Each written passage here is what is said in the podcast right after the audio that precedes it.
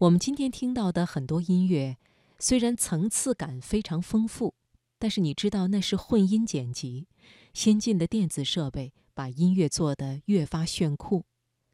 不过我们会越来越怀念那些有生命力的音乐，那些用乐器配奏和人声结合表现出来的情感与灵魂。当我们谈起有生命力的歌曲时，有一个名字是无论如何绕不过去的，那就是周华健。他是华语乐坛个人演唱会记录的最高保持者，在巅峰时代加入歌坛殿堂滚石唱片。几乎与同时代所有最优秀的唱片制作人有过合作，甚至直到近年，一九六零年生人的他，在演唱会中依然能够保持上佳的体力与唱功。有人讲，变了的是他逐渐沧桑的容颜，不变的，就是那股站到舞台上就提起所有气力的台风和神情。今晚的这个人物故事，我们就来听。有没有那么一首歌让你想起周华健？选自《每日人物》，作者魏诗杰。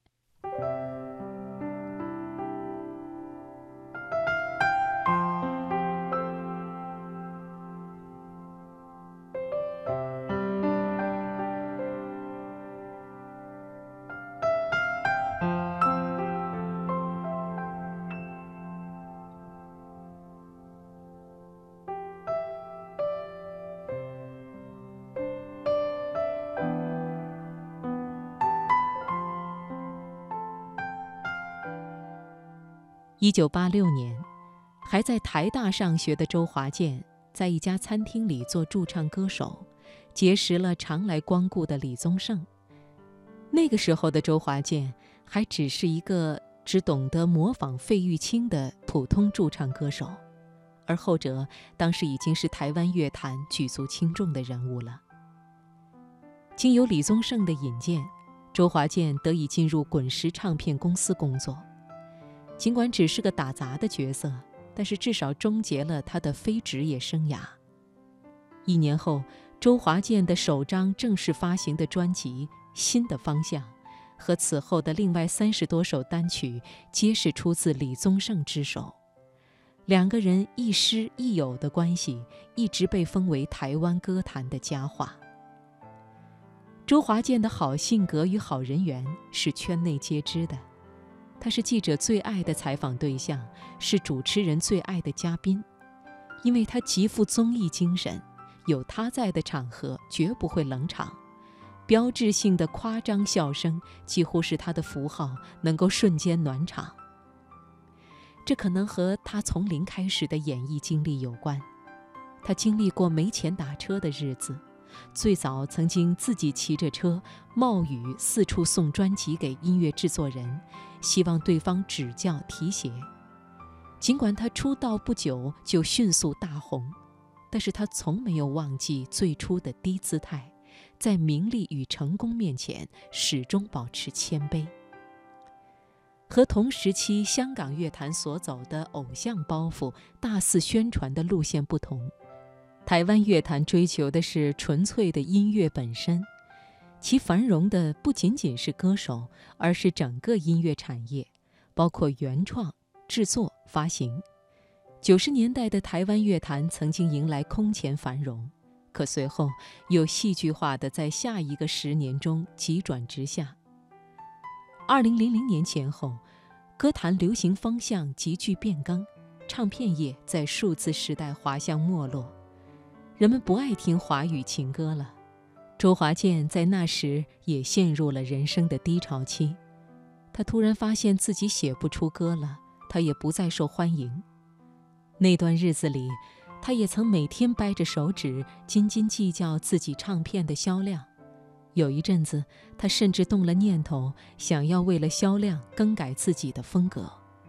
所幸的是，周华健最终没有放弃自己的风格。也终于在冷板凳中坚持了下来。据说在低潮期时，他经常听相声，并且从中学习模仿幽默的语调。他的笑声很大，希望能够感染到周边人。好友周正龙曾经说：“身边的人都学他，但是没有那个魅力。他的笑声和肢体是能带给人温暖的。在接下来唱片行业继续示威的十年中，曾经创造辉煌的很多人都沉寂了。他们不是没有作品，只是再也无法重现当年的传奇。他们艰难地在音乐之路上匍匐。终于在一张张专辑发行数字和一场场商演排位中读懂，时代已经更替。周华健没有松懈，他陆续出了几张专辑，不断地和别的音乐人合作。二零一三年，他出版专辑《江湖》，主题以水浒展开，由传奇演变到侠义，描绘了一幅生动的音乐江湖。他说。这是一张没有野心的唱片，纯属是和朋友的友情合作。而其实他一早就知道，专辑发行后一定会惹来很多争议，会有许多人不喜欢。但此时的周华健已不会再被这些虚无的东西所围困。他说：“现在没有市场压力，才是我痛快做唱片的时候。”和今天的小鲜肉、新生代实力派歌手相比。老一代音乐人拥有着对传统工艺与精神更为虔诚的信仰。现在看来，在周华健的歌坛生涯中，他几乎与唱片时代的衰荣共生。如今的周华健还会时常回忆起自己在滚石打杂时，每天用酒精擦拭清理录音机和唱盘唱头的日子。他说：“我喜欢唱片。”那是一个生命体，从枫叶设计到主题概念，从内容到包装，有很多可以去实现的想法。而他对唱片的执迷，也来自于滚石唱片坚持的精神，相信一张好的唱片可以卖十年甚至更久，这也是周华健的追求。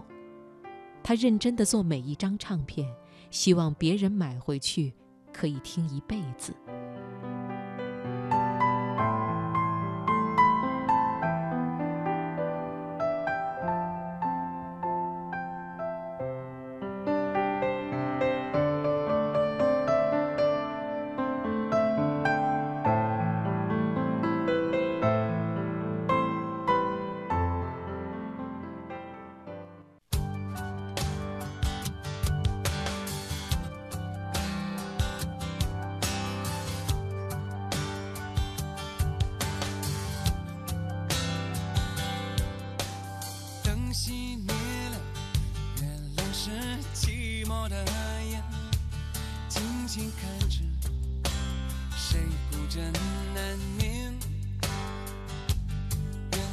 传来那首熟悉的歌，那些心声为何那样微弱？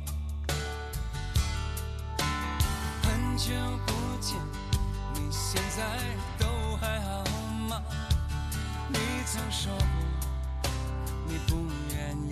个人，我们都活在这个城市。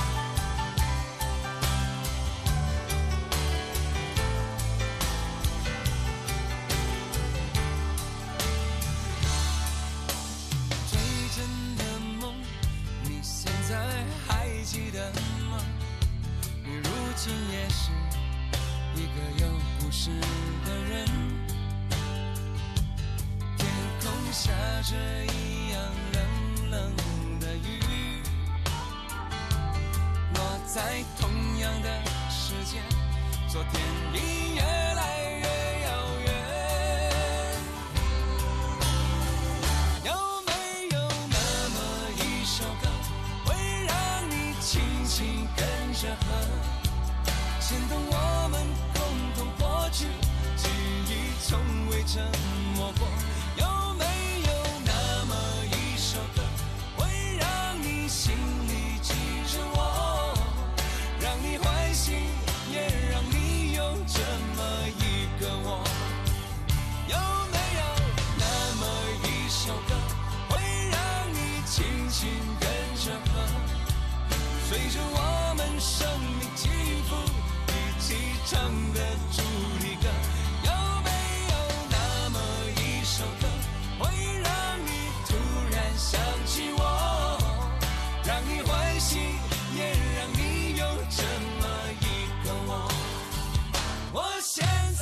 唱的这首歌，若是让你想起了我，涌上来的若是寂寞，我想知道为什么，